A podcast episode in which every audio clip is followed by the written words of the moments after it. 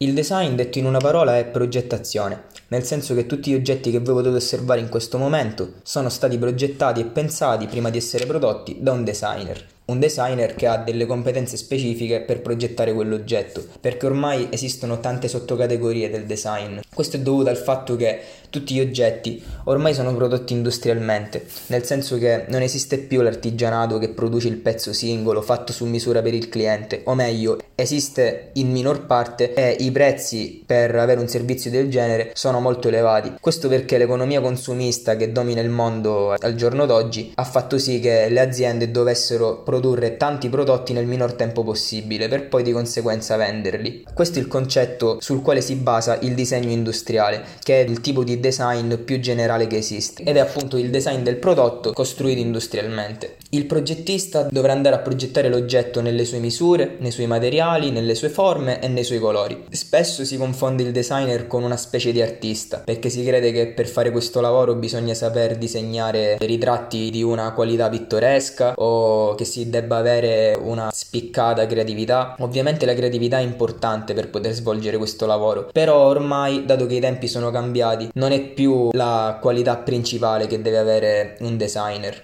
Questo perché quando si va a progettare un prodotto ci si deve attenere a delle normative e a delle regole che dipende sempre dall'azienda per la quale state progettando il prodotto, dipende da che prodotto state progettando, ma comunque bisogna attenersi a queste regole che sono dettate da vere e proprie leggi. Quindi diciamo che la creatività del designer non ha più quella libertà che aveva una volta. Non esistono corsi di laurea di design che durano 5 anni, durano 3 anni e poi se si vuole ci si può specializzare in un campo specifico. Tra l'altro riguardo al design nautico c'è una specializzazione qui in Italia che però tiene il corso di studi in inglese e si trova alla Spezia. Fa parte di un ente affiliato all'Università di Genova, una cosa molto interessante. Poi vabbè ovviamente dove si parla di design si parla di politecnici, quindi Torino, Milano, anche se ormai quasi tutte le università più grandi inglobano un piccolo settore di design, quindi tipo design del prodotto, disegno industriale, in genere sono questi. Poi c'è un altro tipo di design che diciamo è differente rispetto al design del prodotto ed è il design della comunicazione visiva, che è tutta quella parte della progettazione che ha a che vedere con manifesti pubblicitari, cartelloni, loghi, immagini coordinate delle aziende. L'immagine coordinata sarebbe diciamo i colori e i disegni ai quali fa riferimento un'azienda per farsi riconoscere. Per esempio il verde e il nero per la Kawasaki oppure il rosso per la Coca Coca-Cola con tutte le scritte in corsivo, queste cose qui. Quindi forse possiamo dire che in questo settore specifico la creatività e il saper disegnare contano di più rispetto a quanto contino negli altri settori.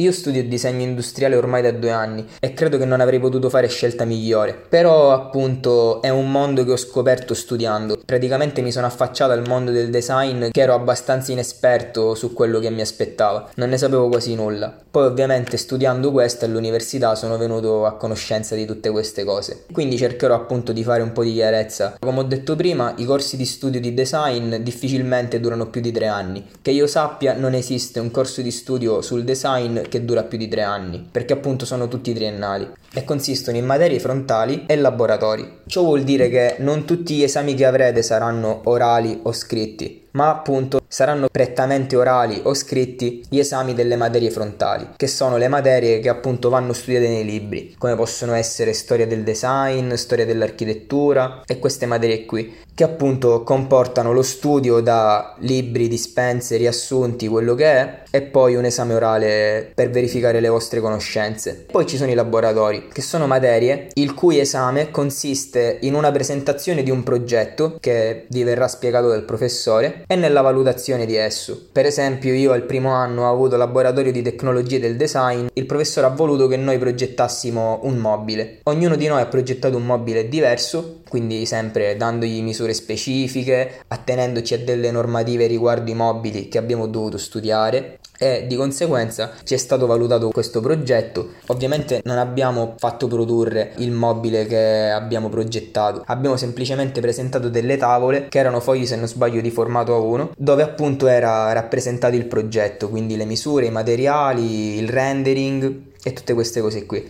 Il rendering, per chi non lo sapesse, è praticamente come un fotorealismo del progetto fatto al computer. Diciamo che è un modo per far vedere come sarebbe il progetto una volta che è prodotto, creata tramite dei programmi di grafica 3D al computer. E oltre alla presentazione di questo progetto, spesso ci sarà anche una piccola parte orale da conoscere che dovrete studiare da alcuni libri che vi darà il professore, perché comunque ogni laboratorio che fate serve a darvi delle competenze che dovete avere anche a livello proprio di conoscenze. Potrebbe sembrarvi che tali materie vi portino via meno tempo rispetto alle materie frontali, in quanto, come vi ho spiegato, non hanno una grande parte da studiare. Però il progetto vi occuperà molto tempo, affronterete anche notti insonni per poter consegnare il progetto entro la data prevista, perché di solito il progetto non è un lavoro che può essere svolto due giorni prima dell'esame, è un lavoro che va iniziato inizio anno e di settimana in settimana viene revisionato dal professore che vi dirà cosa cambiare, cosa sistemare, se c'è qualche cosa che non gli piace, in modo da arrivare poi all'esame con un progetto finito e completo. Ovviamente per poter fare questi progetti dovete conoscere bene i programmi di grafica che si usano per progettare, quali Photoshop, Illustrator, Rhinoceros 3D, AutoCAD, che sono tutti programmi che non vi spiegheranno i professori. Se siete fortunati vi daranno giusto le basi, ma poi dovrete imparare da soli ad usare questi programmi e per farlo dovrete smanettarci un po' perché non sono per niente facili. Ovviamente c'è sempre il programma più facile dell'altro, però in linea di massima sono abbastanza complicati e per saperli usare al 100% ci vogliono anni di esperienza. Infatti anche io dopo due anni ovviamente non li so usare completamente, ma so giusto fare le cose basilari per poter presentare un progetto in un modo discreto. Quindi mettetevi in testa che i laboratori vi porteranno via tanto tanto tempo, in alcuni casi anche di più delle materie frontali. Infine direi che la parola chiave per poter studiare design è impegno perché come vi ho detto tante cose importanti per poter svolgere questo lavoro non vi verranno spiegate all'università quindi serve tanto interesse e tanta passione verso questa, verso questa disciplina e quindi tanta voglia di informarsi e documentarsi da soli magari leggendo libri, guardando video, mettersi a smanettare sui programmi di grafica per il semplice piacere di farlo sono tutte cose che possono essere noiose ma che però vi serviranno molto per facilitarvi il percorso. Poi ovviamente sta a voi, dipende sempre da che ambizioni avete. Per potersi laureare non è necessario fare tutto questo, però per potersi laureare con un voto buono e avere più possibilità di trovare lavoro in questo campo nel futuro serve molto impegno. Magari più avanti farò un episodio dove vi spiego a che cosa servono i vari programmi di grafica e quando li dovrete andare ad utilizzare in modo da farvi più chiarezza.